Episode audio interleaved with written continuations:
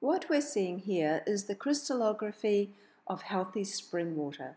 What you'll notice are these kind of flower-like hexagons that are forming. They're indicative of spring water. Here is another example of the same spring water that was collected on a different day and you'll notice the same kind of patterns are forming.